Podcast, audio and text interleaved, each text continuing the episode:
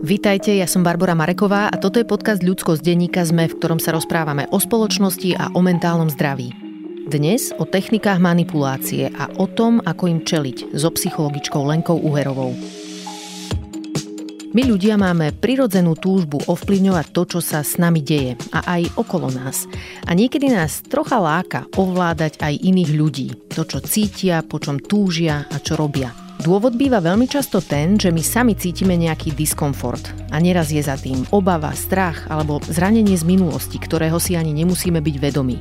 No a prostredníctvom manipulácie sa ho snažíme vyriešiť a cítiť sa lepšie. Lenka Uherová je psychologička a psychoterapeutka a dnes sa budeme rozprávať o manipulácii vo vzťahoch s blízkymi, ale aj na pracovisku, lebo to je miesto, kde väčšina z nás trávi veľkú časť svojho života a tým pádom má význam hľadať a vytvárať psychologické bezpečie aj tu. Rozoberieme rôzne formy a techniky manipulácie, ale aj to, ako sa im brániť. A Lenka vysvetlí, ako sa môžeme učiť naplňať svoje potreby bez manipulácie iných. Ak mi chcete napísať, moja adresa je ludskosť.sme.sk, no a toto je Lenka Uherová. Lenka, vítajte v podcaste Ľudskosť. Ďakujem, že ma tu máte. Teším sa, že ste prišli. Povedzte mi najprv trocha o vašej práci, na čo sa vo svojej práci zameriavate, akým klientom, klientkám sa venujete a možno aj aké zručnosti využívate. To je taká záľudná otázka, lebo ja sa venujem celkom dosť veciam, aby som stále tú prácu mala rada. Tak ona mm-hmm. je mhm. taká, taká rôznorodá, aby nič z toho sa mi nezunovalo. A pracujem s individuálnymi klientami ako psychologička, pomáham organizáciám zavádzať empatiu, psychologické bezpečie a a taký autentický leadership do organizácií. Študujem kriminálnu psychológiu, kde teda už aj zavádzame nejaké nové tréningy a formy rehabilitácie do väzníc v Anglicku, kde sa teda veľa venujeme aj ohľadom manipulácie, to si možno povieme uh-huh. neskôr. A robím aj také školenia, rôzne prednášky a tak ďalej. Uh-huh. Dobre, tak dnes sa budeme rozprávať o manipulácii a chcela by som skúsiť odolať takej skratke, ktorú si často všímam v téme manipulácie. A to je, že manipulácia je vec e, ľudí s nejakými osobnostnými poruchami, že to zvykneme frejmovať tak, že ide o toxických ľudí a uh-huh. treba sa ich nejako zbaviť, ich uh-huh. vyčleniť. A ja si myslím, že to je zložitejšie, že v nejakej forme manipuláciu používame počas svojho života v nejakých kontextoch všetci a všetky. A väčšinou to asi nemusí byť ani z nejakých zákerných dôvodov, ale skôr z takej, že nevedomosti, nezrelosti a mnohí nemáme, nepoznáme nejaké nástroje lepšie, ktorými by sme mohli komunikovať svoje potreby, ale sme schopní a schopné seba reflexie a dokážeme sa v tej téme posúvať. Zároveň ale chcem, aby sme boli v tej epizóde realistické a aby sme zreflektovali aj to, že nejaká časť ľudí proste nie je schopná seba reflexie a manipulácia je pre nich nejaký taký, že bežný spôsob spôsob fungovania, uvažovania, dosahovania svojich cieľov a že tu vlastne nejaké štandardné spätnoväzobné mechanizmy nemusia úplne fungovať, takže tam bude treba asi zvoliť nejaké iné stratégie. Súhlasíte vy ako psychologička s takýmto framingom tej témy? On je ešte komplexnejší. Veľmi, uh-huh. veľmi sa mi páči, ako ste povedal, že nie je to také jednoduché a lineárne. Uh-huh. Ja som mnohokrát počula, mňa to vždycky tak zamrzí vo svojom okolí alebo na sociálnych sieťach, že odrežte všetkých toxických ľudí zo svojho života, ale tam vám nikto nezostane. Uh-huh. Hej, že, akože, že tá, tá definícia toho, že čo je to toxické. Uh-huh. Lebo keď sa pozrieme na to nejakú ako keby, že dobre sú tam nejaké patologické alebo násilné formy komunikácie, to je jedna vec. Uh-huh. Hej, že to, to určite áno, o tom si asi poviem vieme. Ale že mám pocit, že sa to používa veľmi široko, že akoby, že neodpúšťame nič mm-hmm. v tom zmysle, že keď sa, keď sa zamyslíme nad e, technikou komunikácie, v ktorej sa nachádzajú možno nejaké manipulatívne prvky, tak to už majú malé deti. Mm-hmm. Hej, teraz akože čo, vlastne deti od seba odrežem. Alebo častokrát ľudia, ktorí sú napríklad v časovej tiesni, ekonomickej tiesni, mocenskej tiesni, akejkoľvek tiesni, tak sa to môže naozaj vyskytnúť. Mm-hmm. A neznamená neznamená to, že je to vždycky vedomé a s cieľom niekoho zraniť, ublížiť alebo vykorisťovať. A môžu sa rôzne prvky e, manipulatívnej komunikácie objavovať s blízkymi ľuďmi, s ľuďmi, ktorí s nami vytvárajú pekné hodnotné vzťahy a povieme si vlastne o tom, že ako to sa dá oslovovať, ako s tým sa dá pracovať vo vzťahu, aby to nenarušovalo ten vzťah. A samozrejme si povieme, že potom, kde je už tá pomyselná hranica, kedy sa jedná o emocionálne vzťahové vykorisťovanie, napríklad emočné násilie a tak ďalej. Uh-huh. Tak položím takú otázku, ktorá možno znie banálne, ale pomôže nám asi si zafrémovať na úvod tú tému, že prečo my ľudia vlastne manipulujeme, o čo tu ide? Prečo používame tú stratégiu? Sú také ako keby tri dôvody, že, že prečo sa ocitáme alebo prečo si dovolujeme manipulovať vo vzťahoch. A to je napríklad, že tá rodinná dynamika, v ktorej to dieťa vyrastá alebo v ktorej sme vyrastali. A predstavme si napríklad, že že naozaj to mohla byť rodina, kde, alebo teda to dieťa, kde vyrastalo, že muselo fakt bojovať za každý kúsok pozornosti, za každý kúsok náklonnosti alebo lásky. Je, že nedostávalo e, ju prirodzene, že mm, ja neviem, rodičia na ňo láskavo reagujú adekvátne, sú zreflektované jeho potreby, hej, k ním sa nejako prístupuje a tak ďalej. Predstavme si, že toto sa tam nedieje. Z nejakého dôvodu sú toho tí rodičia není schopní a dieťa, keďže teda homo sapiens je inteligentná bytosť, tak hľadá iné spôsoby, ako získať tú pozornosť, ako získať nejaké formy tej lásky, toho kontaktu. No a môže to teda viesť k tomu, hej, že napríklad začne to dieťa tých rodičov podvedome napríklad, že vydierať rôznymi formy emocionálneho prejavu alebo rôznymi ako keby formulkami v tom, v tom svojom prejave a zistuje, že aha, teraz sa mi venujú, teraz si ma všímajú, hej, že je tam nejaký kontakt. A toto neošetrené môže naozaj prerásť, že, že u dospelého jedinca to nakoniec bude nejaký základný, uh, základný kór, jadro tej komunikácie, že ako náhle sa ocitnem v situácii, že veľmi potrebujem kontakt, nedá sa mi ho nejako ináč dosiahnuť, uh, nezažívam bezpečie toho vzťahu, tak uh, môže sa mi stať, že sa ocitnem v tej manipulácii. Mm-hmm. Druhá môže byť napríklad, že v takej komunite, nemusí to byť nutne tá rodina primárna, ale napríklad to môže byť aj nejaká komunita, že napríklad sa ukázalo, že veľmi veľa manipulácia alebo manipulatívnych ľudí vychádza z zlých ekonomických podmienok. Hej, mm. že, že kde je to teda ako, keď, keď nemáme k dispozícii tie priame, zdravé a efektívne formy naplňania vlastných potrieb, začneme siahať po akýchkoľvek, mm-hmm. aby sme prežili. Mm-hmm. Hej, že naozaj sa môžeme, môžeme nad tým tak zamyslieť, že prvopočiatok manipulácie, úplne prvopočiatok v našom živote je snaha o prežitie. Ešte aj ako keby tretí zdroj manipulácie, ktorý sa netýka nutne nášho detstva alebo formatívnych rokov, a, ale môžeme sa ocitnúť napríklad na takom pracovisku. Mm-hmm. Alebo v takej spoločnosti. Dokonca v takej, že, že, že krajine, ktorá podporuje mocenské formy dosahovania potrieb. Mm-hmm. Že sa to normalizuje. Hej, napríklad takéto mačiavelistické, hej, že ja si idem svoje a vy všetci uhnite, mám ostré lakte a uh, hej, že, že dosiahnem síce ako keby dobre tú svoju, ja neviem, potrebu alebo čo to je, a, ale za akú cenu.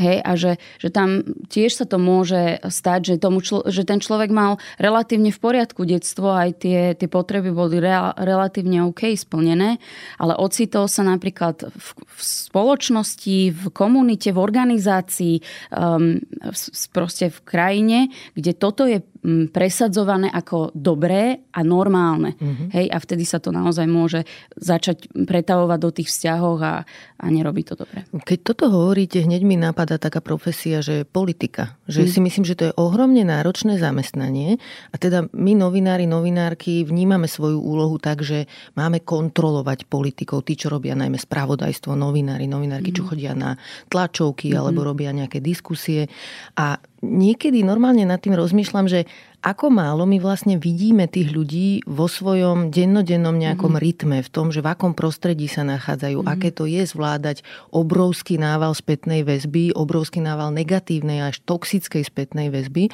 že čo to s tými ľuďmi vlastne po rokoch robí mm-hmm. a vidím tam priestor aj na nejaký súcit s týmito ľuďmi, hoď teda mm-hmm. častokrát ich správanie, ktoré vidíme vo verejnom priestore je veľmi zvláštne, až by sme teda mohli povedať, že toxické, mm-hmm. ale je tam za tým vždy niečo, toto, čo hovoríte, mi to pripomína. To je veľmi dobrý príklad. Mm-hmm. Nechcel som to tak úplne priamo mm-hmm. povedať, ale áno. Mm-hmm. Hej, že to neznamená, že 100% e, všetkých politikov sú nejaké zanedbané deti alebo hej, niečo v tomto hej, zmysle, hej. ale tá, tá komunita k tomu pozýva zásadne Hej. a ako keby tí, ktorí nedokážu sa prispôsobiť týmto pravidlám, že je to tam normalizované za napríklad e, zahmlievať, vyvolávať pocity viny, hamby, e, nikdy nepriznať autentické emócie a vínu napríklad a tak ďalej, mhm. zodpovednosť mm-hmm. za niečo, tak áno, potom takí ľudia proste musia odtiaľ odísť. A tí, čo sú toho schopní toto normalizovať, tak tam zostávajú. A potom nám zostáva taká veľmi zvláštna vzorka a to sa netýka samozrejme, že našej krajiny, ale celosvetovo. Uh-huh, jasné. Potom ešte aj si myslím, že je zaujímavé sa rozprávať o tom, ako sú skonštruované politické debaty. Ono už ten samotný názov, ktorý sa v nich zvykne používať, že ide o politický duel, napoveda tomu, že tam prežijú len tí ľudia, ktorí sú ochotní sa Presne. konfrontovať, hádať, ktorí používajú hnev a také emocionálne násilie v rámci komunikácie, že potom ľudia, ktorí sú citlivejší, ako nemajú šancu v tom prostredí prežiť. Čiže tam tiež, čo si to napovedá o tom, že akí ľudia sú schopní uspieť e, v tejto oblasti. Dobre, tak si teda povedzme, že Aký je náklad manipulácie vo vzťahoch a aj na, možno na pracovisku, všade? Prečo by sme mali sa snažiť znižovať mieru toho, koľko manipulujeme? No, aby sme si zvyšovali kvalitu života. Mm-hmm. Pretože čím menej manipulácie sa nachádza v tých vzťahoch, tých, tým kvalitnejšie, hlbšie sa nám ich darí vytvárať. A ako keby ste si naozaj začali googliť, že čo to teda je ten kvalitný, spokojný život, tak je to vlastne schopnosť plnohodnotne, efektívne a zdravo naplňať svoje potreby vo vzťahu s ľuďmi. Mm-hmm. A aký mám vzťah s ľuďmi, keď ja síce si naplňam svoje potreby na úkor niekoho iného. To ale nie je vzťah. Hej, že vzťah je obojstranný a obidve strany z neho dostávajú uh, tie svoje potreby a tie benefity. Uh-huh. A nie, že ja niekoho vykoristujem, len aby sa mne to dostalo. Tie vzťahy potom nie sú plnohodnotné. Potom počujeme, áno, tuto som taký v biznise, tuto som toto prerazila, tuto sa mi podarilo ho presvedčiť. Ale opäť, akože, že čo je čo je vlastne to, čo nás robí v živote šťastnými a kedy považujeme ten život za kvalitný. Uh-huh. Keď máme pocit, že môžeme byť vo vzťahoch sami sebou a že tento vzťah naozaj plní naše potreby blízkosti, kontaktu, porozumenia a, tak ďalej. Uh-huh. Čiže vlastne v nejakom okamihu vďaka manipulácii možno dosiahneme nejakú konkrétnu Áno. vec, ale v dlhom horizonte prichádzame o blízke, vyživujúce vzťahy, v ktorých môžeme byť aj my sami sebou aj ten druhý človek je sám sebou Presne tak. s nami. A to isté na pracovisku. Uh-huh. Hej, že ono to zamedzuje tvorbe psychologického bezpečia. Uh-huh. Lebo áno, teraz chvíľkovo sme dosiahli ten svoj cieľ, ale dlhodobo sme poškodili vzťah a psychologické bezpečie. A to je jedno, či je to rodina, či je to tým, či sú to kamaráti na ping-pongu, to je úplne jedno. Uh-huh. Je manipulácia vždy vedomá vec, alebo môžeme manipulovať aj bez toho, aby sme to uvedomovali? Výskumy ukazujú, ale teda viete, ak je to s tou psychológiou, ona není exaktná veda, to není ako odmerať, koľko vylúčila žľaza sekrécie. Ale aj tak veľa vieme že vždy toho musíme zmerať, tak no. trochu ako keby pri tom premýšľať, že je, že je to naozaj neexaktné. A, tak štúdia teda ukazuje, že 3 štvrtiny až 4 petiny by mohli byť podvedome. Mm-hmm. Hej, že, že tých vedomých fóriem, že naozaj idem túto niekoho s tým vedomím vykorisťovať, že je mi to jedno, čo s tým človekom bude, mi jedno, čo bude s tým vzťahom, ktorý s ním mám a ja tu musím toto dosiahnuť. To je minimum tých prípadov, že naozaj mohli by sme povedať tých 20% uh-huh. a 80% je nevedomá stratégia. Mne sa javí ten problém tej nevedomej manipulácie, že je spôsobený tým, že je tam nejaká kombinácia toho, že ten človek má v danej situácii, alebo možno aj všeobecne, takú že zníženú empatiu a ne, nevníma úplne svoje potreby v tej situácii. Poviem jeden príklad, ktorý si pamätám pamätám so svojím dieťaťom, že keď ešte bola batoľa, alebo takže učila sa len chodiť, tak e, kráčala, spadla, rozplakala sa a teda vzala som ju a ja som ju len tak akože utišovala. Hovorila som jej, že boli a chcela som jej uznať tú emóciu, lebo z mojej skúsenosti 10 sekúnd poplače a hrá sa ďalej. Ale jeden starší člen rodiny priskočil a nejak nezvládal tú emóciu a začali hovoriť, že nepláč, neboli ťa to, nič to nebolo, to nič, proste nervózny, hej. A toto je napríklad príklad gaslightingu, že ten človek nemôže vedieť, čo ju bolí a nie je to mhm. jeho úloha to nejako mhm. komentovať. Jediná odborníčka na to, či nie, čo človeka bolí, bola v tom prípade moja dcéra. A išlo o formu gaslightingu, ale videla som, že je za tým čosi hlbšie, že ten človek jednoducho nezvláda detský pláč, hej, že to je pre ňo zaplavujúce, nepríjemné, čiže uprednostnil nejakú svoju potrebu po kľude a tichu, snažil sa nejako ovládať emócie môjho dieťaťa, ale nebolo to zrejme vedome. Myslel si, že ho utišuje, že keď ten plač zmizne, tak problém zmizne. Z môjho pohľadu toto bol akože taký nevedomý príklad manipulácie. Ako to vidíte vy? Že on utišoval seba, nie to dieťa. Hmm. Hej, to je presne ono. Že tam bola záplava tých jeho emócií uh-huh. a nie je to nutne o tom, že, že ako sme empatické alebo nie, ono to s tým súvisí, je to následok toho. Uh-huh. Že keď sme zaplavení vlastnou emóciou a nemáme správne nástroje na ich reguláciu, uh-huh. tak budeme používať takéto nástroje hej, ale my, sme, my máme obrovské mozgy, my máme obrovský proste kortex a te, jeho úlohou je schopnosť regulácie. Uh-huh. Hej, že my sme není zvieratá, že mám emóciu hnevu, tak idem niekoho zavraždiť. Uh-huh. Alebo mám emóciu, ja neviem, hamby, tak si zahrabem hlavu do piesku, hej. Že my máme tú emóciu, ona je zdravá, to je normálna e, reakcia. Aj tá jeho reakcia, e, tá emócia bola veľmi zdravá, však áno, detský plač vyvoláva v ľuďoch diskomfort, uh-huh. bodka. To je koniec teórie. Hej. A teraz, a nakoľko sme si my vedomí, toho, akú emociu to vo mne vyvoláva, mi pomáha vybrať si z repertoára, normálne si vybrať Hej. zvládania. Že ako je teraz vhodné v tejto situácii uh, začať ako keby po, uh, vyvrácať emócie toho dieťaťa. Uh-huh. Spravím možno diskomfort jeho mame, spravíme možno ešte väčší diskomfort tomu dieťaťu, lebo sa bude cítiť nepochopené a takisto nebude moja potreba uh, regulácie emócie, ja neutiším svoju potrebu takisto. A toto sa potom udeje. Všetci sa cítime diskomfortne. A preto je výhodné a super, keď sa začíname učiť tieto iné uh, užitočnejšie formy regulácie a komunikácie a na konci ktorej, keby to možno niekedy vyskúšal, tak by zistil, že dieťa plakalo, zároveň bola mama v komforte, ja som bol v komforte a dieťa sa neskôr utišilo.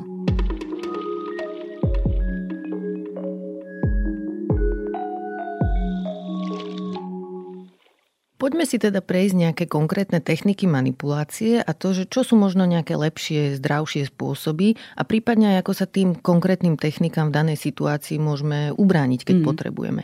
Čiže čo je nejaká prvá, ktorá napadá vás? Ja by som ich e, rozdelila do takých troch skupín, tak ako ich e, delí psychológia manipulácia, mm-hmm. teda je aj veda, ktorá sa tým zaoberá, môžeme povedať. Oni sú také, že môže ísť o negatívne formy, kedy naozaj tam patrí napríklad aj ten gaslighting, že, alebo vyvolávanie hamby, pocitu viny. Hej, to môže byť napríklad uh, preboha, pozri sa na seba, ako sa správaš. Toto nie je normálne. Mm-hmm. Uvedom sa nerob mi tú hambu a podobné veci. Mm-hmm. Čiže ako keby môžu to byť takéto negatívne formy, môžu to byť v negatívnom smysle až také, že, že naozaj, že e, toho človeka vyslovene spochybňujú, ponížujú tie komentáre a tak ďalej. Potom môžu byť pozitívne, ktoré sú tiež manipulatívne tým, že vlastne nie sú úprimné. Čiže môže to byť, že falošné sluby, falošné komplimenty, falošná blízkosť Hej, napríklad. Mm-hmm. napríklad. A predstavme si takú situáciu, že no ty si taká fantastická, úžasná, my sa len na teba v tomto môžeme spolahnuť. To nikto iný není schopný tak urobiť a proste ten tým bez teba to nemôže fungovať. No tak ona nemá rok dovolenku už. Hej, že to je možno taký dobrý príklad. A potom môžu byť naozaj také, že až, až tie násilné formy, že, že ktoré už ra, e, môžeme radiť až do toho násilia. A tam už sú naozaj, že aj verbálne násilie, taká hrubá forma toho gaslightingu, že nič také si nepovedala. Mm-hmm. Alebo nevidel som to, neurobil som to. Mm-hmm. To sa mhm. nestalo. Mm-hmm. Hej? A, a samozrejme, že tá manipulácia môže byť aj veľmi hlboko emocionálna, izolácia toho človeka, ponižovanie pred druhými ľuďmi v rôznych sociálnych situáciách a tak ďalej. Idem do hĺbky pri viacerých z tých, ktoré ste teraz spomenuli, aby sme si z toho aj vedeli vzať nejaké konkrétne nástroje do života. Jedna z takých bežných techník, čo si pamätám, je, že, že defenzíva. Že keď mhm. nám niekto povie nejakú spätnú väzbu, niečo je problematické, tak na to zareagujeme tak, že no ježiš, no tak dobre, že som, mm-hmm. som hrozný manžel, alebo som hrozná matka, hrozná šéfka. Hej, že to Už tak nikdy ako... nič nepoviem. Presne. Už nikdy nič nepoviem. Hej, hej. Čiže Čo je v tej situácii lepší postup a možno čo má robiť ten, ktorý je obeťou alebo teda tým terčom tej defenzívy? Mm-hmm. Ja konkrétne na tieto výroky nereagujem. Mm-hmm. Že ja na ne nereagujem nejako. Mm-hmm. Ja rozumiem tomu, že toho človeka sa to zdá sa dotklo. A môžeme zareagovať tak, že vidím, že sa ťa to dotklo, ale e, akože veľmi je dôležité v týchto situáciách a že toto by som naozaj počiarkla, nezačnite sa vyviňovať, obhajovať a vysvetľovať, lebo to je prijatie pozvánky tej manipulácii, že, mm-hmm. že vlastne to vyživíme. Tým pádom, keby som napríklad ja povedala o nejakej svojej hranici, že vieš čo, že toto mne zle padlo alebo potrebovala by som túto viac svojho priestoru pre seba a na to mi niekto povie, že no jasné, tak ja tu nemusím byť, tak ja som tá najhoršia na svete, hej? A ak ja začnem ošetrovať teraz tieto pocity, tak moje zase išli stranou. Mm-hmm. Ako keby, aha, tak ja teda odkláňam na druhú stranu alebo popieram, že primárne som tam išla riešiť nejaké moje potreby a nejaký môj diskomfort. A zrazu už zase riešim potreby a diskomfort toho druhého človeka a, a dávam na druhú stranu tie moje. Uh-huh. Čiže to neznamená, že ten druhý človek je zlý. Veď áno, aj on má potreby a je zaplavený tou emóciou, sa ho to dotklo. No veď v poriadku, tak zostaňme v tom rozhovore s obidvoma tými pocitmi. Uh-huh. Je tu dosť miesta pre všetkých. Presne tak. Uh-huh.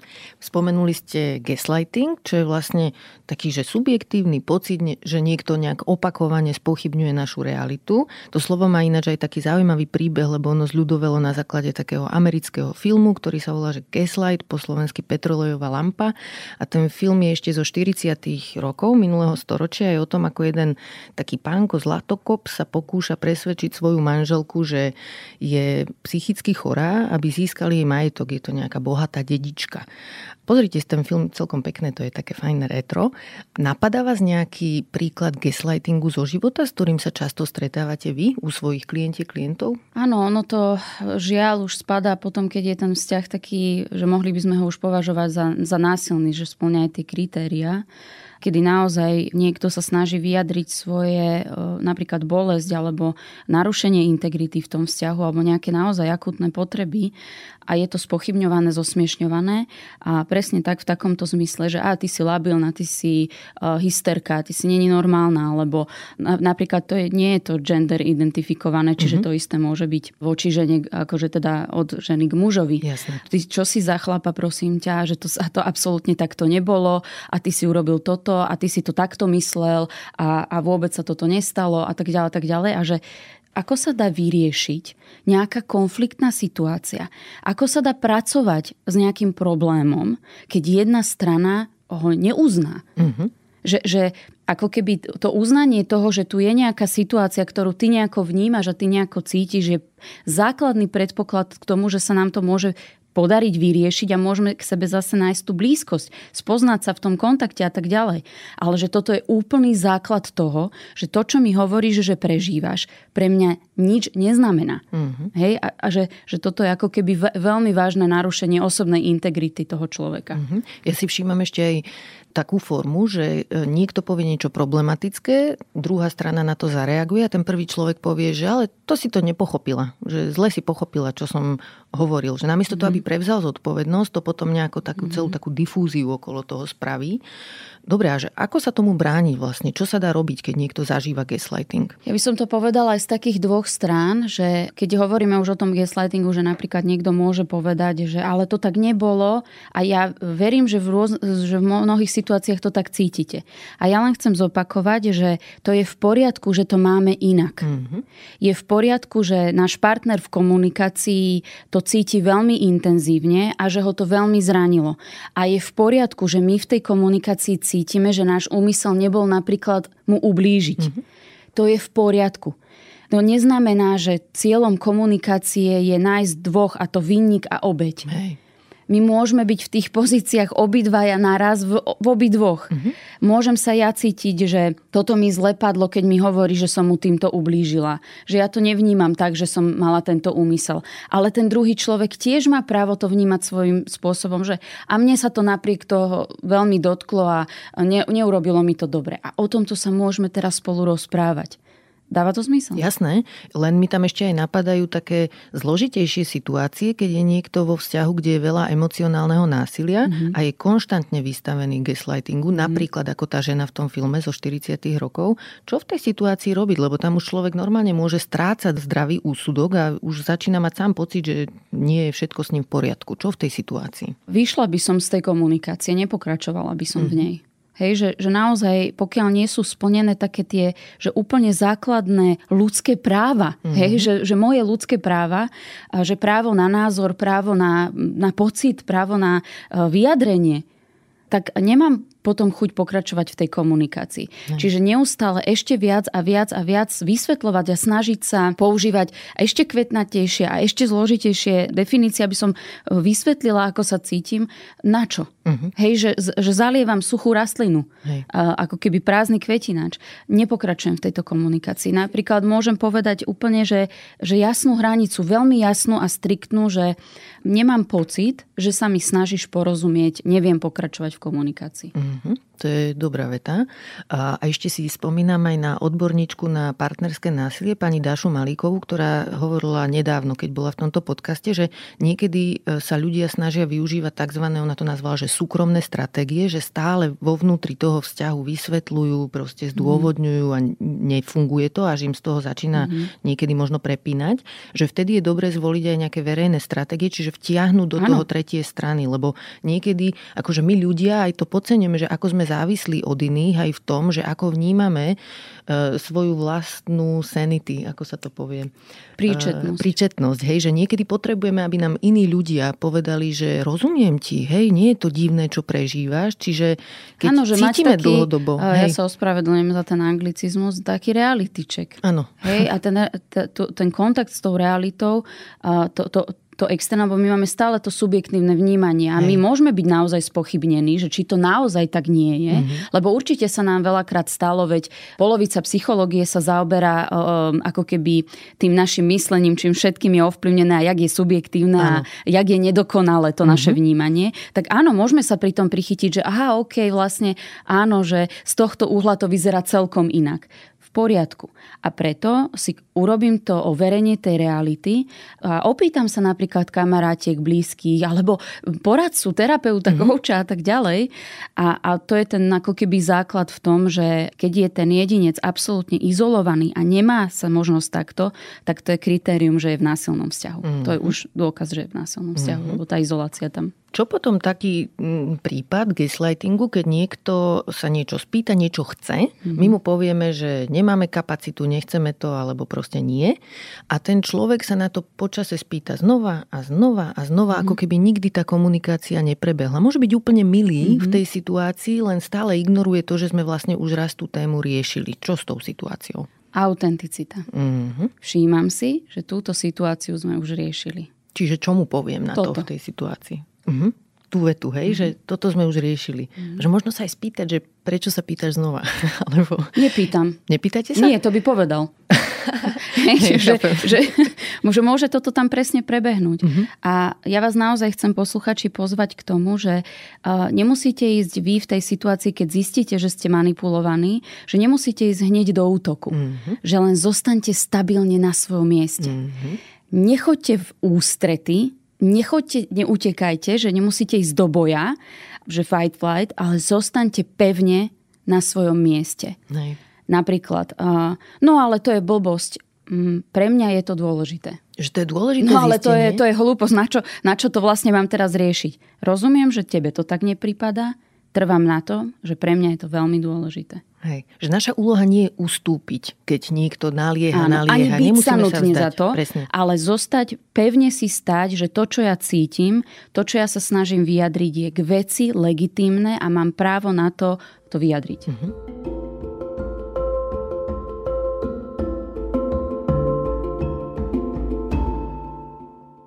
Povedzte mi niečo o roli obete s čím sa stretávate vo svojej praxi? Kto to zvykne využívať? Ako to vyzerá, keď je niekto v roli obete a používa to manipulatívnym spôsobom?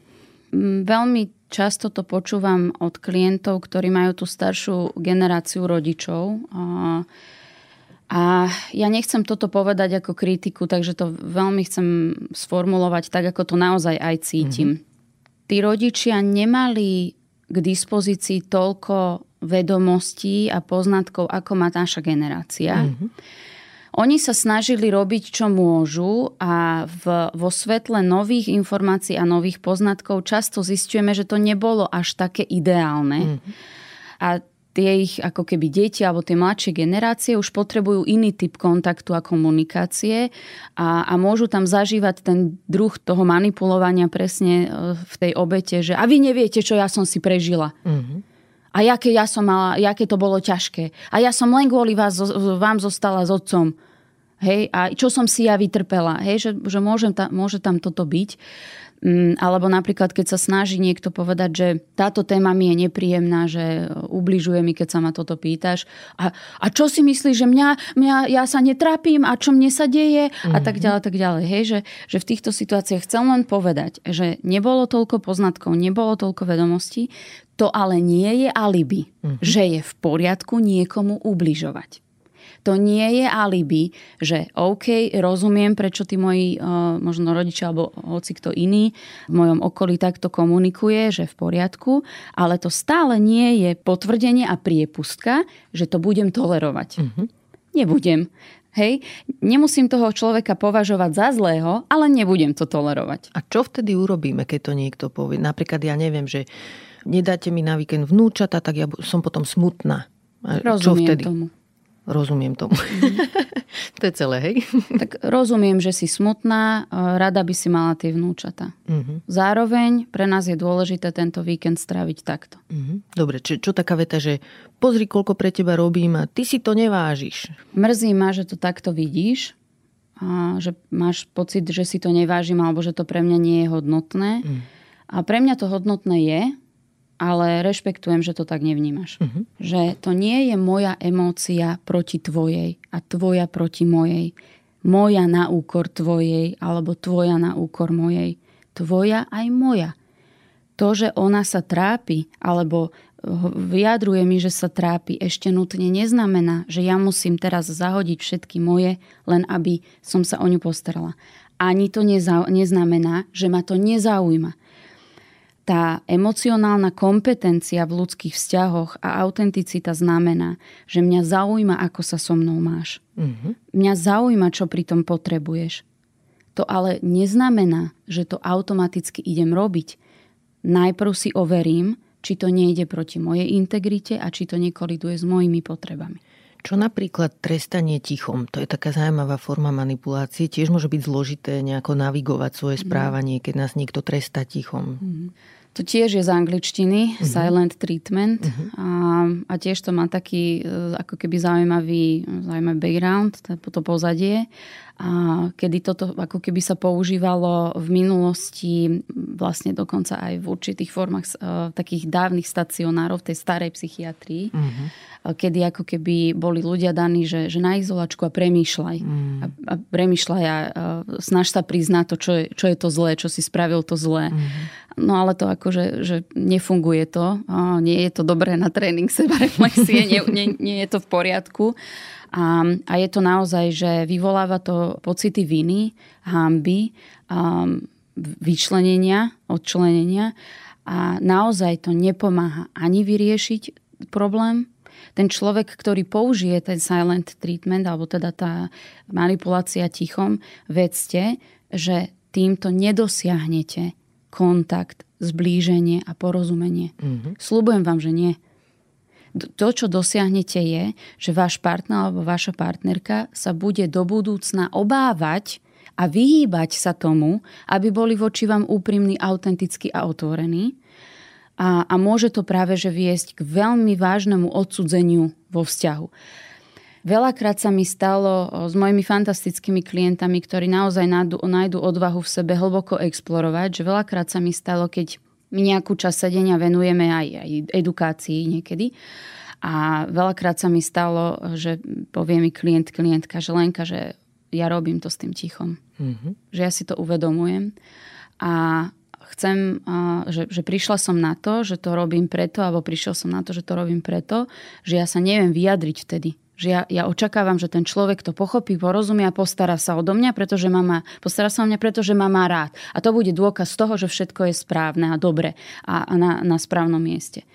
A je to super, nie? Že, že to Jasne. obdivuhodné takáto re, seba reflexia.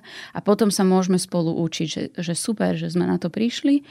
A tak poďme sa naučiť verbalizovať tú skrumaž tých všetkých intenzívnych pocitov a prežívania, ktorú máte v sebe, a aby to bolo zrozumiteľné a nestratilo sa to v tom tichu. Hej, zás mi tu napadá, čo ste hovorili v úvode, že nás v tom môže ovplyvňovať aj naše detstvo, že časť detí zažije silent treatment alebo trestanie Joj, tichom vo svojich rodinách a potom neovláda nejaké iné nástroje, no. ako vyjadriť e, svoje potreby, pocity. Čiže... A aby sme boli aj teda, e, aby sme pomohli aj tej druhej strane, keď ste sa teraz našli v tom, že k vám sa niekto správa uh-huh. silent treatmentom alebo tým tichým e, terorom, tak prosím, skúste na to zareagovať opäť autenticky. Uh-huh. A zdá sa, že sa niečo deje ja bez dostatočných informácií o teba sa tým neviem a nebudem zaoberať. Hej. Zaujíma ma, čo sa v tebe deje, ale nejdem to interpretovať sám sama. Mhm. Ešte to chcem oddeliť od iných vecí, čo sa na to môžu podobať za istých okolností. Viem, že niekedy v párovej terapii, pároví terapeuti, terapeutky odporúčajú ľuďom, že keď sa zvyknú hádať nejako akože tak veľmi mm-hmm. intenzívne, môžu si niekedy dohodnúť za istých pravidel, že vieš čo, dajme si pol hodinu pauzu, to lebo sa to nikam... Iné, Čiže toto to je, je iné. A druhá iná vec je, keď sa niekto rozhodne, že si chce vytvoriť odstup, že tej manipulácie už je nejak veľa, tento vzťah úplne nedáva a vedome si vytvorí odstup to je tiež niečo iné ako trestanie Napríklad tá edukácia, čo som hovorila, že môžeme sa naučiť e, lepšie vyjadrovať tie svoje emócie, keď som nimi zaplavená. No a jedna z tých techník je napríklad, že dať si chvíľu ticha, mhm. času mm-hmm. a priestoru, aby som sa trošku vysomárila z toho, čo sa všeličo vo mne deje, čoho sa mi to týka a či to vôbec viem pomenovať, čo to mm-hmm. je. A samozrejme, že na to potrebujem čas, priestor a nejaké podmienky. Ale to nie je uh, teror ticho. Hej. Spomínali ste v úvode aj také, že manipulácia takou, že pochvalou, alebo tak nejako mm-hmm. ste mhm. to povedali, tie po, ako keby pozitívne mm-hmm. znejúce formy. A v tej súvislosti mi napadá aj taká, že pochvala, v ktorej je vlastne zakomponovaná kritika. Toto som si všímala u niektorých ľudí, že, že povedia niečo typu, že Ježiš, to máš také super, že si na tej materskej, že nič nerobíš, lebo ja tu mám tú kariéru a strašne som z toho unavená. Hej, že taká, taká forma toho, že akože niečo pochvália. Neviete, sa máte vlastne cítiť. Áno, áno. Nevám sa, lutujem sa, čo sa tu deje. Hej. A potom ešte také, že, že presúvanie viny, alebo v angličtine tomu hovoria, že blame shifting. A to vydám vtedy, že niekomu ublížime, on sa ohradí, je potom, že naštvaný a my namiesto toho, aby sme prevzali zodpovednosť, tak mu vytkneme to, že je naštvaný. Čiže ako keby na prvé miesto dávame tú reakciu, ktorou sa snaží nejako brániť voči zlému zaobchádzaniu mm-hmm. z našej strany. A opäť my reagujeme najčastejšie manipulatívnymi technikami, keď sme ohrození. Mm-hmm. Všimnite si to mm-hmm. a pomôže vám to vyfiltrovať možno veľkú väčšinu toho, čo by vás nutilo zareagovať takýmto spôsobom a možno povedať, že fú, uh, toto je pre mňa veľmi nepríjemná situácia bude nakoniec oveľa užitočnejšie, ako hneď otočiť a strieľať proti druhému človeku. Lebo keďže sa ma to dotklo, asi mi na tom vzťahu záleží, tak ho nemusím hneď rozstrieľať. Hej, jasné. Čo manipulácia formou humoru? Lebo do humoru vtipov sa dá zaobaliť aj dosť veľa krutosti za istých mm. okolností a potom niektorí z nás môžu povedať, že proste povedia niečo akože vtipné, mm-hmm. druhá strana na to zareaguje tým, že je zranená mm-hmm. alebo sa cíti dotknutá a my na to povieme, že ale však to bol len vtip, čo tu riešiš. To je forma gaslightingu. Mm-hmm. Čiže málo kto mm-hmm. asi chceme vyzerať tak, že nemáme zmysel pre humor, mm-hmm. ale tam problém nebol ten a humor. A opäť ale... použijem to isté. Mm-hmm chápem a rešpektujem, že si to povedal ako vtipné, napriek tomu mňa to boli a neprajem si to do budúcna. Mm-hmm. Hej, že opäť ja nemusím hľadať, že čo je teda tá pravda skutočná. Hej. Môžu byť obidve. Ty, ty vôbec nemáš zmysel pre humor. Bože, čo sa berieš tak vážne? Mm-hmm. Asi áno. V tomto sa beriem vážne. Mm-hmm. Môžeme udržať to miesto pre seba, že? Tak. Všímam si v tej súvislosti aj niekedy, že ľudia, ktorí humor tvoria profesionálne, že tie zvyknú sa tak akože uraziť, keď verejnosť na niečo zareaguje negatívne. A vidím tam obe tie strany, lebo akože chápem, že niekedy nemusíme my ako verejnosť pochopiť nejaký vtip a ten úmysel, mm. ktorý za ním bol, ale na druhej strane, že keď je niekto tvorca, tvorkyňa, presne ako aj novinári mm. alebo herečky, ktokoľvek, tak musí zniesť troška tej spätnej väzby a je na mieste počúvať to, že čo si ľudia o tom mm. myslia. Tak určite možno si zaslúži poznamenať, že hamba ako emócia je veľmi ťažké pre ľudí mm. na integráciu. A hrozne nás to au, au boli. Mm-hmm. Aj tých, čo, tých, čo tvoria humor. Hej, hej, hej, jasné. A čo napríklad také, že pohyblivý cieľ, toto mm. možno, že s tým sa stretávate, keď s firemnými klientami, klientkami niečo riešite, že snažíme sa niečo dosiahnuť, ale pre tých ľudí, ktorí rozhodujú o výsledku, to nie je nikdy dosť dobré, mm. že mhm. stále sa to niekam posúva, ten cieľ, ktorý máme splniť. Vydate to v praxi? Vydám to v takom, že sa neustále mení projekt. Mm-hmm. Hej, že tá, to, na čo som pracovalo pôvodne, sa neustále mení a ako keby je, ten zamestnanec je potom presvedčený, že vlastne nikdy to nerobí dosť dobre a cíti sa taký menej cenný, neistý a tak ďalej. A ono tak, že tak tie organizácie sú také neustále premenlivé a hlavne ako keby na takomto trhu, hej, že, že ten trh je, to nikdy takýto nebol o, strašne rýchly. A preto je veľmi dôležité rátať s tým, že tí moji zamestnanci sú není roboti a majú obrovské časti emočné mozgu, mm-hmm. že budú reagovať na to emocionálne. A pokiaľ majú nejaký vzťah k tej svojej práci a záleží im na nej, tak samozrejme, že k tomu budú mať emócie. A preto je veľmi dôležité uh, ich acknowledge, ich potvrdiť. Po, potvrdiť, mm-hmm. presne tak. A keď sa, že je to veľmi dôležité a dúfam, že ma počúvajú teraz aj lídry, keď tu nejakých máme, že to, že reagujú vaši zamestnanci alebo váš tým emocionálne na nejakú zmenu, na, na nejakú obmenu cieľu alebo toho projektu, je to úplne v poriadku. Uh-huh. Dať im priestor na to, vyjadriť tú emóciu, popísať ju, vyjadriť svoje stanovisko k tomu, je úplne v poriadku a prirodzený proces a umožní to vytváranie toho bezpečného prostredia v práci a nie, nemusíte sa tej emócie báť a kľudne tomu dajte priestor, lebo vlastne z toho strachu, z, to, z tej emócie, z toho emočného prejavu my často začneme manipulovať. Mm-hmm. Lebo nevieme to ako keby, presne ako ten príklad s tým pánom a plačúcim dieťaťom. Hej, hej.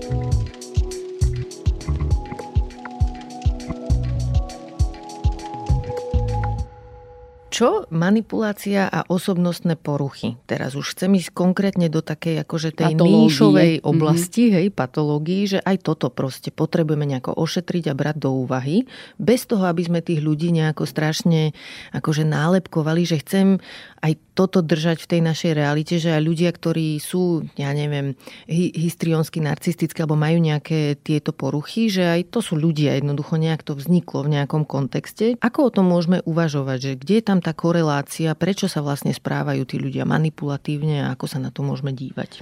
Ja by som vypichla len možno takú... Um, ono to není, že, že, že porucha osobnosti nutne, ale črty psychopatie by som chcela vypichnúť. A poviem taký príklad uh, z kriminológie a z rehabilitácie zločincov. Existuje taká technika, RNR sa to volá, RNR, uh, Risk Need Responsibility. A ono to znamená, že sa aplikuje teda v krajinách prvého sveta taká technika, lebo treba si uvedomiť, že vyše 80 zločincov nie je odsúdených na doživotie. Oni raz výjdu späť k nám. Oni sa k nám vrátia. Áno, oni sa mm-hmm. k nám vrátia.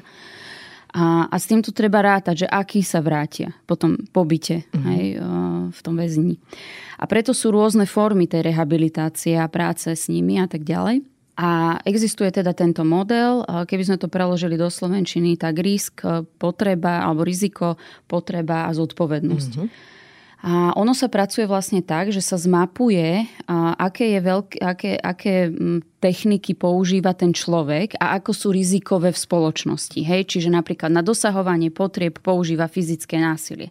Na dosahovanie potrieb používa verbálne násilie, používa klamstvo, používa podvod. Uh-huh. Hej? Aj to je manipulácia. Pod, Hej. Podvodné veci, klamstva a tak ďalej. Čiže všimneme si, zmapujeme to, aké teda techniky používa. To je to, to, je to riziko že ako sú veľmi rizikové v ďalšom fungovaní v spoločnosti a vo vzťahoch. Potom sa zmapujú tie potreby, need čo teda ten človek v tom všetkom potrebuje. Má tam potrebu kontaktu, potrebuje rešpekt, potrebuje sa presadiť, potrebuje uznanie napríklad a tak ďalej. V poriadku máme zmapované potreby. A potom sa robí tá responsivity. Učia sa nové uh-huh. namiesto tých starých. Normálne sa učia, že chodia akože na tréningy, uh-huh. trénujú sa to. A má to veľmi dobré výsledky, veľká čiarka a veľké kapslokom ale. U určit tých jedincov sa preukázal opak. Mm-hmm. To znamená, po tomto tréningu mali ešte väčšie patológie v tej komunikácii. Čím to je? A skorovali vysoko e, vlastne v takom checkliste, psychopatic checklist sa to mm-hmm. volá, čiže PCLR, revised. A teda najprv, teraz to vymysleli tak, že najprv si všetci prejdú tým checklistom, a iba tí, ktorí majú nízke skóre, čiže nemajú psychopatické črty osobnosti, môžu ísť do, tejto, do toho treatmentu, do tej liečby. Uh-huh. Pretože sa ukázalo, že psychopati to využívajú, oni sa to naučia. Hej, že sú ešte oni nebezpečnejší. Sa, presne tak. Uh-huh. A ešte vlastne, ešte, oni sa špecializovali potom ako mhm. keby v tej, v tej wow. patológii mm-hmm. a, a v tom zraňovaní tých ľudí. Lebo sa tam naučili, že čo sú teda emócie, empatia, ľudia majú emócie, ľudia majú potreby, ľudia majú hranice a oni to nepochopili tak, že tak idem teraz nájsť cestu k ľuďom, ale že wow, ľudia majú takéto slabiny, super. Mm-hmm. A, a takto to využijem vo svoj prospech. Prečo som dala takéto veľké antre tomu, alebo že prečo som o tom hovorila, že, že proste sú situácie, kedy že nie, kedy mm-hmm. je no-go. Proste ak ja mám pocit, že akokoľvek sa snažím vyjadrovať zrozumiteľne, čisto, bez útoku, moje potreby a nič a ďalej sú ignorované. Hej. V tejto súvislosti mi napadá ešte aj sexuálne zneužívanie ako forma násilia, pri ktorom sa využíva technika, tiež manipulácie, ktorú volajú odborníci, odborníčky, že grooming. Áno. Tá je veľmi zaujímavá mm. tiež, že neviem, či to spadá do takých spadá. tých... Uh, uh-huh. A čiže vysvetlite, že o čo ide pri groomingu. Ja sa snažím nájsť na to slovenský ekvivalent, ale fakt sa obávam, že nie je. Uh-huh. Grooming je z anglického slova um, česať, strihať, uh, ako keby... Um, starať sa, starať ako keby sa také o, niečo. Hej, že keď uh-huh. idete napríklad do nejakých kúpelov a tam sa o vás postarajú, hej No a ten grooming vlastne presne toto znamená. Mm. Hej, že ja ťa ako keby tak opečovávam a ty potom uh, sa cítiš, že máš spraviť to, čo ja od teba chcem mm. a to, čo ja od teba potrebujem a necítiš až tak veľmi, že to narúša vážne tvoju integritu a že ideš proti sebe. Že nie je to takým jasným násilím a, ve, a to, čo je na tom ako keby, vidíte, že až som sa tak akože zháčila, že keď to hovorím, lebo to, čo je na tom najväčší negatívny efekt, je, že tie obete sa potom cítia, že oni sú za to zodpovedné. Hej. Oni si to vyčítajú, pretože sa dostatočne nebránili, dostatočne nehnevali, dostatočne nevyhradili, ale to je cieľ toho groomingu. Mm-hmm. To, to je presne preto to má špeciálny výraz a ne, nedá sa ani teda preložiť, ale že má to špeciálny výraz, lebo to je jeho cieľom že ja vlastne ti neubližujem, ja vlastne myslím to dobre a starám sa o teba a ty mi preto niečo dlžíš. Tuto sú asi veľmi zraniteľné samozrejme deti kvôli nejakej svojej e, veku primeranej nezrelosti a, a informačnej asymetrii, ale týka sa to zrejme aj dospelých ľudí, možno či už na pracovisku, že keď nejaký šéf je na niekoho milý a časom to chce mm. využiť, alebo možno aj takí ľudia, tí svadobní podvodníci, alebo ano, takí ano. tí egyptskí princi mm-hmm. s mailami, z ktorých vznikne komunikácia. A to, a zrazu... je, to je toto zaujímavé, že uh, tí grúmery, oni si robia normálne prieskum zraniteľných mm-hmm. ľudí. Mm-hmm. Že oni vedia, kto je zraniteľný a oni normálne to uh, cieľia. Hej. Že to je priamo cieľené. Hej, že uh, to sú presne uh, dôchodkyne, dôchodcovia, ľudia na mentálnej subnorme, že s nižšou alebo priemernou inteligenciou, malé deti, deti z detských domovov uh-huh. alebo z nejakých rodín s nižším ekonomickým statusom, že oni to cieľia. To sú, to sú normálne targetované Hej. obete. Toto je dôležitá téma tiež, aj naša odolnosť voči manipulácii je rôzna. Jeden taký Presne. zjavný faktor je práve vek že vlastne deti nie sú schopné odhaliť manipuláciu tak ako zrelí, mm. dospelí ľudia. Aj preto vlastne deti napríklad podľa zákona nemôžu dať súhlas súhlas so sexuálnou aktivitou, aj Správne. ak dospelý tvrdí, že ho dali, tak to neplatí. Jednoducho na to nemalo kapacitu to dieťa. Čo sú ešte také ďalšie nejaké rizikové faktory, čo sa týka našej zraniteľnosti voči manipulácii? Keď sme spomínali tie, taký ten love bombing, alebo mm-hmm. také e, tá snaha niekoho si získať a grúmovať, tam si viem predstaviť, že čas problému môže byť aj osamelosť, hej? že nejaká dôchodkyňa vdova, keď je a zrazu niekto ju zaplaví takými akože pocitmi pozitívnymi, že na to môže ľahšie zareagovať ako človek, ktorý má naplňujúce, vyživujúce vzťahy. Čo vás ešte napadá ako taký rizikový faktor? Ako som spomínala, že ono to môže byť aj napríklad, že, ne, že neznalosť, že, mm-hmm. že ako keby nedostatočná skúsenosť s týmito vecami, izolovaný život, ako keby na nižšia inteligencia, mm-hmm. že mhm. to nemyslím ako niečo neúctivé, ale že naozaj, že uh, ako keby tá nie úplne schopnosť načítať všetky tie možné ohrozenia, ktoré e, môžu vyplývať.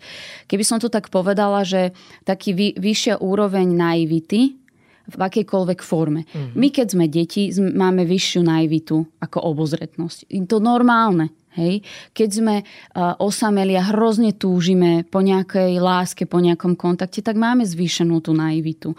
Napríklad, keď nemáme e, skúsenosti dostatočné, tak máme uh, vyššiu tú naivitu a tak ďalej. A naivita ale nie je zlá vec. Ona, keď ju nemáme žiadnu, tak by sme nikomu nikdy nič neverili. A, Boli by sme cynickí. Presne tak. Ale že, že naozaj tá nižšia, potom uh, nemáme také účinné tie naše kontrolky, uh-huh. hej, že že kedy tá kontrolka zasvieti, že fú, ale toto mi nebol príjemné. Mm-hmm, Že po tomto stretnutí sa nemám vôbec dobre. Hej. A toto si všímajte.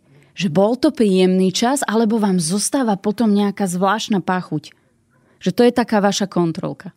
A mne ešte napadá aj také, že people pleaserstvo, alebo takéto, že presvedčenie, ktoré čas nás má, že e, sme zodpovední za emócie iných, sme zodpovední za to, aby boli ľudia v našej prítomnosti spokojní s tým, čo sme povedali, urobili a tak ďalej, že aj toto nás môže robiť takými zraniteľnými. A people pleaserstvo dokonca, nevedome people pleasery veľmi manipulujú. Mm-hmm lebo Vysvetlite. oni sa strašne boja toho zlyhania. Uh-huh. Takže oni, to nie je vedomá záležitosť, ale napríklad mohli by sme povedať, že fakt nechcem tohto človeka sklamať, veľmi sa bojím, čo to spôsobí, tak poviem iba tretinu pravdy. Uh-huh.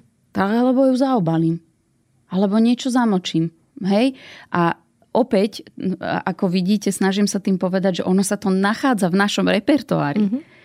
A čím viac o tom vieme, čím viac sme si vedomí o tom, aké máme rôzne stratégie, e, čo máme, aký repertoár, čo môžeme použiť, tým môžeme byť v tom vedomejší a rozhodovať sa pre tie lepšie, e, efektívnejšie formy. A keď sa napríklad niekto spoznal a započul v tom people pleaserovi alebo tom uspokojovačovi, tak čím bude väčšia vaša sebaistota, čím budete cítiť, že ste e, schopnejší a kompetentnejší vo vzťahoch, tým menej sa budete obávať zlyhania, tým menej budete preberať zodpovednosť za emócie druhých ľudí a tým menej budete mať chuť manipulovať alebo bude vás to menej k tomu podvedome pozývať. V skoršej časti rozhovoru ste spomenuli vplyv kultúry alebo mm. nejakého nastavenia spoločnosti a v tejto súvislosti mi to príde dobre pripomenúť aj s tým, že ako vnímame rôzne role.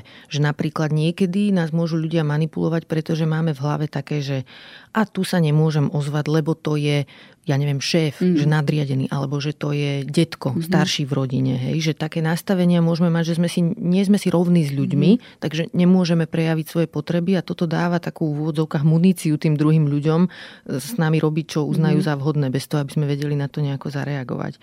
Alebo ešte mi príde také rizikové aj, že keď sme zvyknutí racionalizovať toto, čo ste spomenuli pred chvíľkou s pocitmi, že, že keď ako keby vytesňujeme to, že ako sa cítime v prítomnosti iných ľudí a všetko si nejako tak zaobalíme, že až vlastne o nič nešlo, mm-hmm. alebo dá sa to vysvetliť aj nejako pozitívne, alebo nejako preháňam, že proste nedávame váhu svojim vlastným emóciám, pretože vlastne pri manipulácii je zaujímavé to, že keď naša spoločnosť veľmi zdôrazňuje takže úlohu faktov a nejakej objektívnosti vo veciach, tak základom odhalenia manipulácie na začiatku býva veľmi často, že pocit, že mm-hmm. proste zlý pocit z toho, že niečo vo mne zanechalo nejaký mm-hmm. čudný pocit a teraz musím byť zvedavá a nejako začať skúmať, mm-hmm. že čo sa vlastne stalo.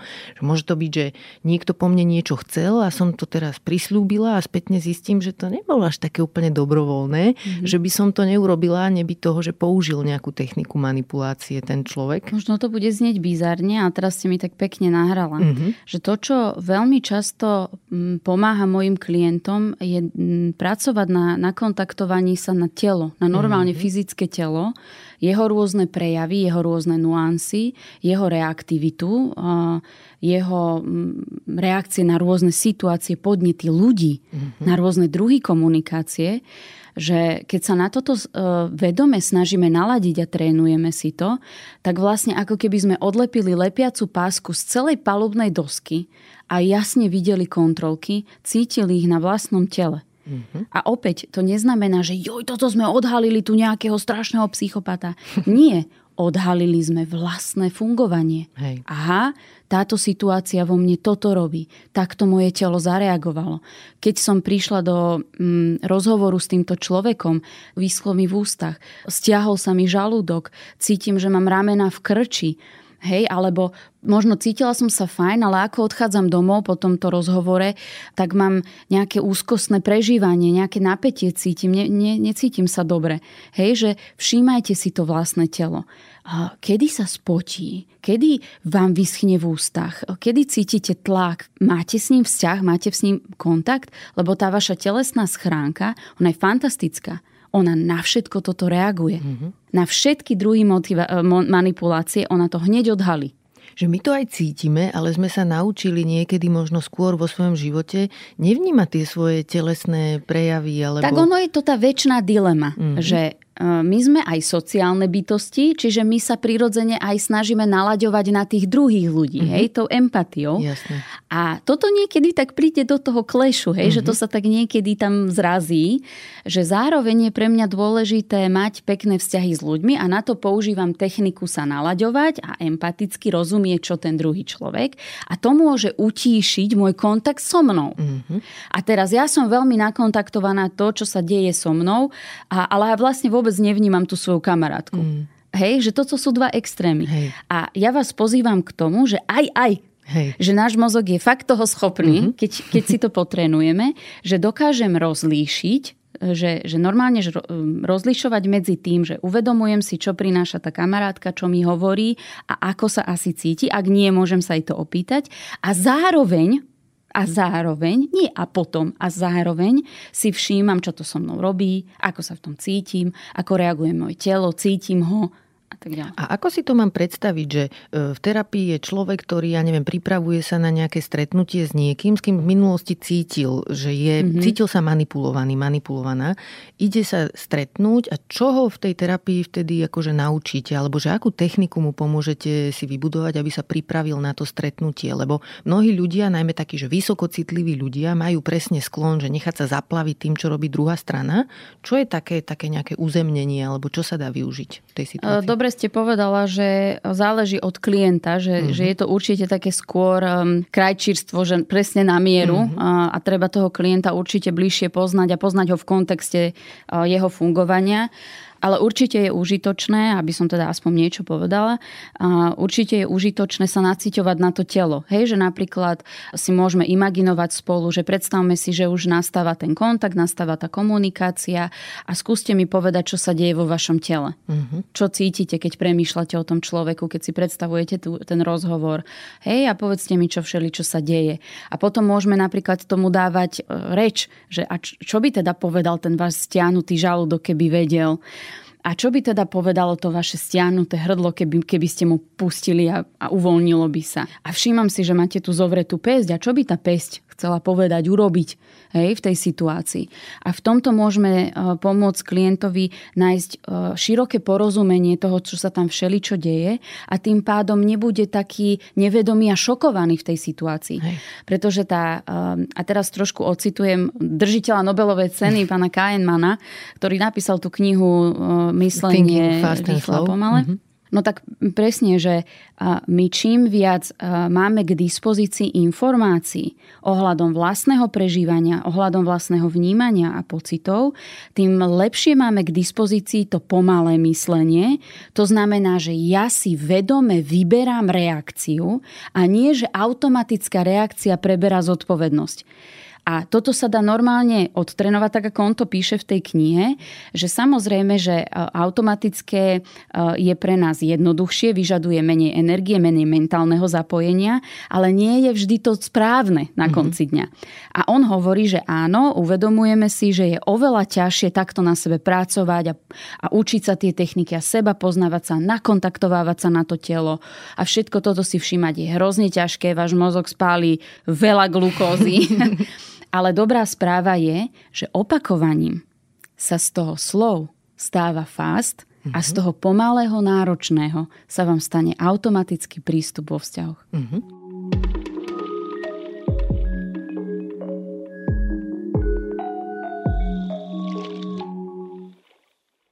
Ešte jednu vec by som chcela, aby ste nám poradili alebo vysvetlili, že čo v tých situáciách robiť, aké máme možnosti. A to sú také, že nesymetrické vzťahy, alebo taká, že situácia, v ktorej cítime, že ten druhý človek má nejak navrh. A typicky toto asi sa môže vyskytovať v nejakých takých, že korporátnych settingoch alebo v inštitúciách, v úradoch, kde nejaký nadriadený môže využívať manipulatívne techniky a ten človek, ktorý je tam zamestnaný a tým pádom je závislý v úvodzovkách od priazne toho svojho šéfa, že čo vtedy, ako dá sa aj vtedy niečo robiť ohľadne manipulácie? Tuto neviem, či sme úplne spomenuli, ja mám strašnú chuto povedať, aby to uh-huh. tam zaznelo, že to je manipulácia cez moc. Uh-huh. Hej, že to je power manipulation, alebo že z autority, z moci a z autority. To je veľmi nepríjemné. Hej, lebo v niečom naozaj ten jedinec má nad nami moc, alebo ten systém proste. A je to veľmi nepríjemné. A ja by som odporúčila si normálne opäť zmapovať, že v čom má tento človek nado mnou moc akú konkrétnu. Hej, teraz, teraz nehovorím nutne o nejakej predstavovanej, ale že, že akú má reálne nad, nadobnou moc. Vie ma vyhodiť? Mm-hmm. Čo, čo by vedel spôsobiť? Vie dať, e, ja neviem, vie mi niečo za, e, ako keby za, zabrániť alebo limitovať ma v nejakých mojich ďalších potrebách a tak ďalej. Že normálne si to zmapujte. Aby ste si overili, lebo niekedy ten strach môže veľmi zväčšiť ten pocit toho, že sme bezmocní a nemusí to tak potom v kontakte Hej. s tou realitou byť. Častokrát sa mi to stane, keď mm-hmm. to takto takto s klientom mapujeme. A keď je to zmapované a v tej najhoršej situácii, že poďme urobiť tú najhoršiu a zistíme, že naozaj, že tento človek ma vie proste takto vyhodiť a, a vie mi zabrániť, ja neviem, si tam získať dobrú prácu alebo získať že dobrú referenciu. Napríklad. Áno, napríklad. Uh-huh. A tak tu už naozaj hovoríme, že to, tu sa nebojím povedať, že to je výrazne toxické. Uh-huh. Výrazne nebezpečná forma ako keby manipulácie. A tam, toto je veľmi dôležité, teraz to poviem, že tá autenticita nie je užitočná dávať ju von v týchto prípadoch. Mm-hmm. Vy buďte k sebe autentickí. Vy buďte k sebe v kontakte a úprimní a kongruentní a integrovaní. Čo je kongruentný? A že to, ako veci vo mne prebiehajú, tak som tak ich vnímam a príjmam uh-huh. a mhm. prípadajú mi legitímne. Uh-huh. Čiže ich neodsudzujem, uh-huh. neodmietam. A ta, áno, taký súlad, to je super slovo, uh-huh. to sa mi páči. Že sú situácie, kedy keď to takto zmapujeme a zistíme, že je za tým vedomý, priamy úmysel ublížiť, zraniť, poškodiť, legal. Uh-huh. Právo. Uh-huh. Toto sa proste nemá diať. Hej. A presne preto ľudia vymysleli, ľudia vymysleli políciu, ľudia vymysleli zákony a súdy presne preto to. My sme to vymysleli na základe toho. Je, taká, je taký citát uh, z kriminálnej psychológie, musím ho preložiť do slovenčiny, aby som ho nedomotala, ale veľmi pekne ilustruje to, čo chcem povedať. My sa necítime zle, pretože je to zločin. To je zločin, pretože my sme sa cítili zle. A tie naše emócie, keď si to niekedy naozaj zmapujeme a tento človek, môže sa to stať, že naozaj ide s tým, že ide mi poškodiť meno, ja sa nemôžem o seba postarať alebo napríklad neviem zabezpečiť svoje základné ľudské potreby, na ktoré mám zo zákona právo a tento človek mi ich ohrozuje. To sa nemusí diať, že, že takto cez mocenské, akože v práci, ale môže sa stať, napadá ma príklad, že ak nebudeš robiť tých 12 hodín denne, tak ja sa postarám, aby ťa nikde nezamestnali.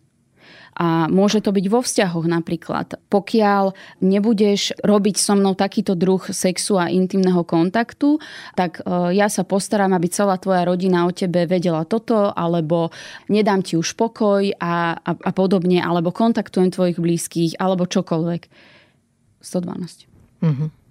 A v tejto súvislosti mi napadá ešte dosť taká zložitá situácia, v ktorej ani neviem, že aké majú tí ľudia možnosti a to je oblasť zdravotníctva, mm-hmm. kde sa mi zdá, že je e, problém vyslovene, že zabudovaný v systéme, že častokrát spomínajú sestry a lekári a lekárky, že napríklad, že sú nevyspatí, pretože majú strašne veľa nočných služieb a problém je ten, že vraj je málo zdravotníkov, čiže sa to vyrieši tak, že sa porušuje nejaký zákonník práce mm. alebo volačo a že jednoducho robia nadčasy, ktoré ani nie sú nejako mm. zaevidované častokrát. Tam je to vyslovene problém ako keby systému a tej kultúry, v ktorej sú, že niečo je považované za normálne. Že ber alebo odíď mm. a v tej situácii musí byť strašne ťažké sa nejako brániť, lebo keď niekto chce byť sestra, baví um, ho to ju. Z mojej praxe um, a všetkých tých ľudských príbehov, ktoré mm-hmm. som mala možnosť počuť, tak veľká väčšina, 99% a možno ešte viac, má možnosť sa zariadiť a odísť. Mm-hmm. Je to veľmi ťažké,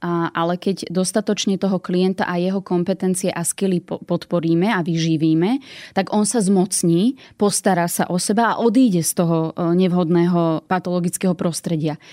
To 0,1% je, kedy je to naozaj, že e, to narúša tie ľudské práva. Mm-hmm. A ten človek nemá tú možnosť.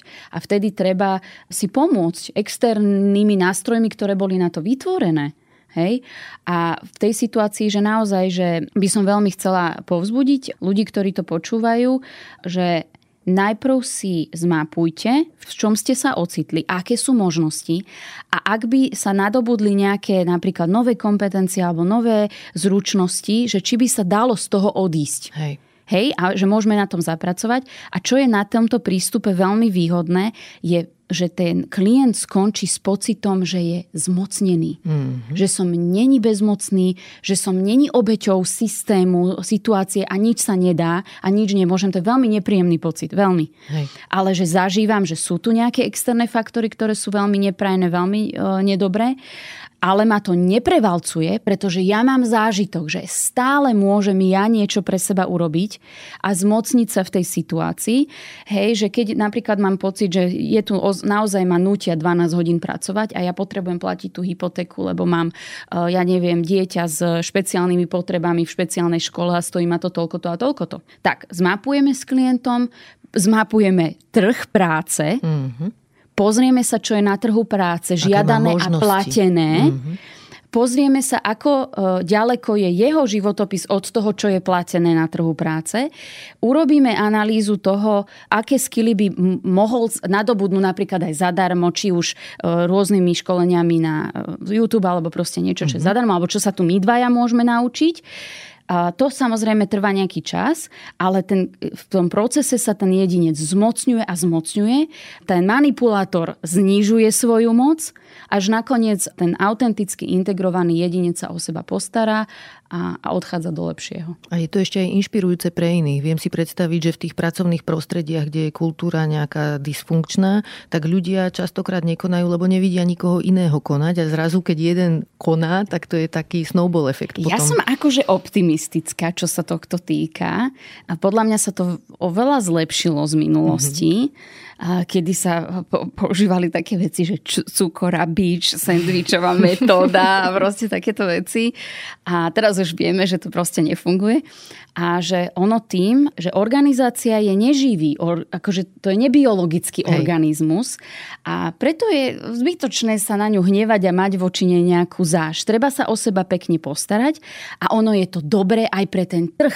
Hej. Ono je to výborné pre tie organizácie, pretože im to dáva jasnú späť spätnú väzbu, akým smerom sa majú pohnúť.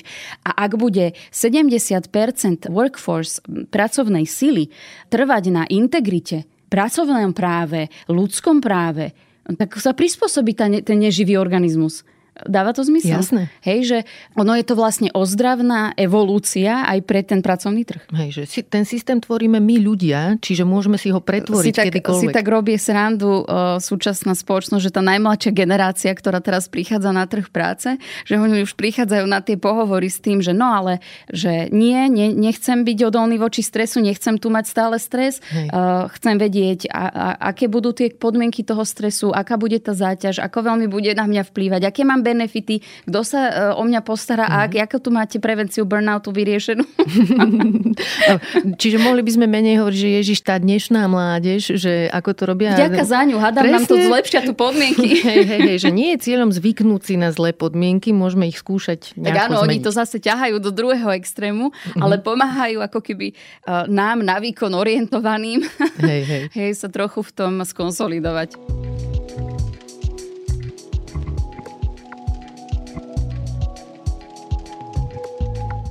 Dobre, takže rozprávali sme sa veľa o manipulácii a na záver si povedzme, že čo je teda opak manipulácie, o čo sa máme snažiť a ako to má vyzerať. Takže takí e, protibojovníci alebo tí, ktorí eliminujú a manipuláciu alebo manipulatívne techniky, tak je autenticita, autentické vyjadrovanie, efektívna nenasilná komunikácia a empatia alebo tzv. emočná kompetencia. Uh-huh. Títo traja spolupútnici vám vedia naozaj zabezpečiť kvalitnú komunikáciu, ktorá vedie k plnohodnotným spokojným vzťahom. Čo sa týka tej autenticity, ja sa častokrát stretávam, keď to prednášam, s tým, že mi ľudia začnú hovoriť, že to je čo na srdci, to na jazyku. Prosím, nie. To nie je ono. Uh-huh a autenticita voči sebe vnútorne, rozumiem, chápem, preberám zodpovednosť za to, čo cítim, vnímam, potrebujem a prežívam. A spôsobom nenásilnej efektívnej komunikácie to vyjadrujem a zaujímam sa ďalej, čo to robí so vzťahom, čo to robí s tým ďalším človekom. Opäť reagujem na to svojim, ale autenticky a efektívne. A takto vieme si naozaj, že pekné vzťahy budovať. A dokonca, a to si nepredstavujte len vzťahy, že naozaj, že s blízkymi ľuďmi, s manželmi, s deťmi, s rodičmi, ale že že takto robiť dohody, mm-hmm. dohodnúť sa na stavbe domu, na výmenách okien, a pri konfliktnej situácii ohľadom parkovania, pri nejakých naozaj, že, že problematických situáciách. Toto ja hovorím aj o tých situáciách, mm-hmm. kedy je to naozaj, že budete mať ľahší, lepší život a podarí sa vám s ľuďmi efektívne riešiť problémy a konflikty.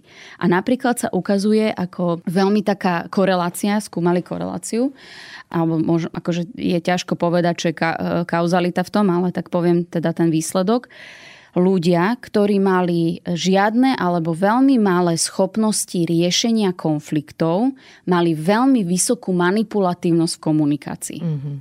Takže ak sa my naučíme prostredníctvom efektívnej komunikácie, autenticity, nenásilnej komunikácie, aktívneho počúvania, správne pristupovať ku konfrontáciám a konfliktom, problémom, my nebudeme mať potrebu, nutnosť, chuť používať manipulatívne techniky. Hej tak vám položím aj takú osobnú otázku, alebo možno dve, že ktorý typ manipulácie zvykne tak najviac zaťažiť vás? Čo si počas života pamätáte, že bolo pre vás náročné navigovať? Tá e, pozícia obete. Aha, presne toto isté mne že napadlo. A ja, mne sa stane naozaj, že ja si to všimnem o týždeň, že sa to stalo. Lebo tak sa, na, akože tak sa naladím, že Hej. hneď automaticky začnem ošetrovať. No však to je môj problém, preto som pomáhajúci pracovník. Že, že hneď ako keby idem, nasadnem na tú líniu, musím si na to vedome dávať pozor a ako keby zostávať v tom rozhovore. To opäť neznamená, že, že ja chuďatko, jak ma tu manipulujú, ale to znamená, že toto je môj spúšťač, nejaký trigger, mám si o ňom vedieť, mám si za neho pekne zobrať zodpovednosť a pracovať na ňom. To je, môj, to je moja práca. Aby som mala pekný vzťah, aby som mala zrozumiteľné vyjadrovanie uh, v tej situácii. Ale áno, tuto mám takú tú svoju. No. Hej. Ja to mám akože veľmi podobne, keď som nad tým pred rozhovorom rozmýšľala, že tiež tá rola obete, že aj špecificky ani neviem, čo vlastne v tej situácii robiť, hoď už teda som sa mhm. snažila dovzdelať v téme, že keď niekto sa aj takže rozplače, alebo že také emócie má okolo toho, alebo nie je schopný vypočuť si, čo chcem povedať a ujde. Že čo s tým vlastne Ono je to vlastne najťažšie aj teoreticky, podľa teoretických mm-hmm. kníh, lebo vlastne keď nás niekto poníži, zahambí, vyvráti alebo gaslightuje alebo čokoľvek, tak je jasne e, jednoduché pocítiť v kontakte so sebou ten hnev, že čo sa mi tu podialo. A tam už potom sú ako keby tie ťažšie, e, to, čo je na tom ťažšie, ako sa o seba v tom postarám a že, že ako si nadobudnem to právo sa k, k tomu vyjadriť, ale že pri tomto my to nepocítime. Mm-hmm. Hej, že my nepocítime tú emóciu nášho diskomfortu, lebo je veľmi intenzívna emócia smútku, diskomfortu toho druhého človeka. Hej, že sa napojíme a prežívame Presne. to s ním alebo s ňou. A, a, a akože je to, aj vyslovene sa to spomína v literatúre ako tá ťažšie vytrekovateľná uh-huh. forma. Hej. Dobre, ďakujem veľmi pekne, bolo to super, veľa som sa toho dneska dozvedela. Dajte nám ešte prosím na záver tip na nejakú dobrú knihu. A ja stále všade odporúčam a podľa mňa hrozne to vie pomôcť, lebo je to veľmi polopatisticky napísané. A od Maršala Rosenberga Nenásilná komunikácia, uh-huh. alebo Nonviolent Communication, ak to nezoženiete úplne v Slovenčine. A tam je to naozaj, že vysvetlené veľmi polopate. Tam sú konkrétne sformulované vety, ktoré vy máte opravovať v tej knihe, že napríklad ako e, sformulovať svoju emóciu, aby to nebola manipulácia. Uh-huh. Opravte vety. Ako vyjadriť svoju potrebu, aby to nebolo vydieranie. Opravte vety. Vyjadrite svoju empatické porozumenie človeku bez toho, aby ste ho tým manipulovali. Opravte vety. Je to akože fakt, že veľmi jednoduché a nemusíte hlboko filozofovať a čítať 600 stranové psychologické traktáty o psychológii komunikácie. Je to naozaj že veľmi užitočné. Mm-hmm. A možno prekvapujúco, ale odporúčila by som aj e, čítať a zaoberať sa vzťahovou literatúrou, ale takou, čo píšu psychológovia. Mm-hmm že takou, čo, čo to skúmali, študovali a rozumejú tomu, čiže tam nebudú nejaké ako keby nezmysly, keď už Hej. to tak mám povedať, že lebo ja to tak si cítim a ja som si to tak všimol na vlastných vzťahoch, tak o tom napíšem knihu. Uh-huh. Ale že naozaj, že vzťahovú literatúru od psychológov. A mne sa napríklad veľmi pozdáva čítať aj o vzťahovej väzbe uh-huh. a, a akú, akúkoľvek knihu o vzťahovej väzbe.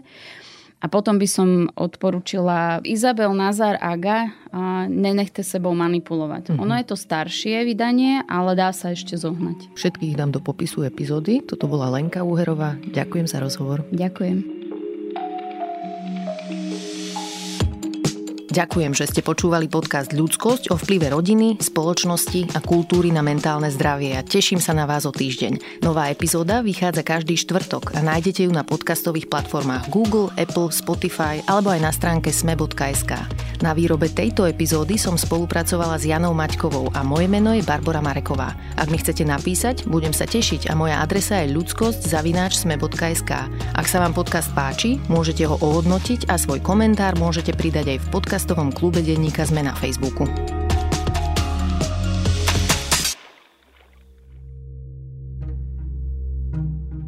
Som Michaela Žureková a asi pred desiatimi rokmi som sa prvýkrát rozprávala s transrodovou osobou.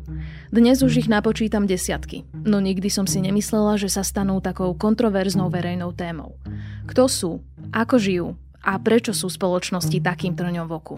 V podcastovej minisérii Transfer vám priblížim životy transrodových ľudí na Slovensku. Mnohí a mnohé z nich porozprávajú o svojom coming oute, tranzícii, o vzťahoch v rodinách a prístupe spoločnosti, ale aj o partnerských vzťahoch a sexualite. Spoločne vyvrátime aj najčastejšie dezinformácie o menšine, ktorá je do veľkej miery nepochopená. Poďte ju spolu so mnou v podcaste Transfer spoznať. Teším sa na vás každý pondelok vo všetkých podcastových aplikáciách.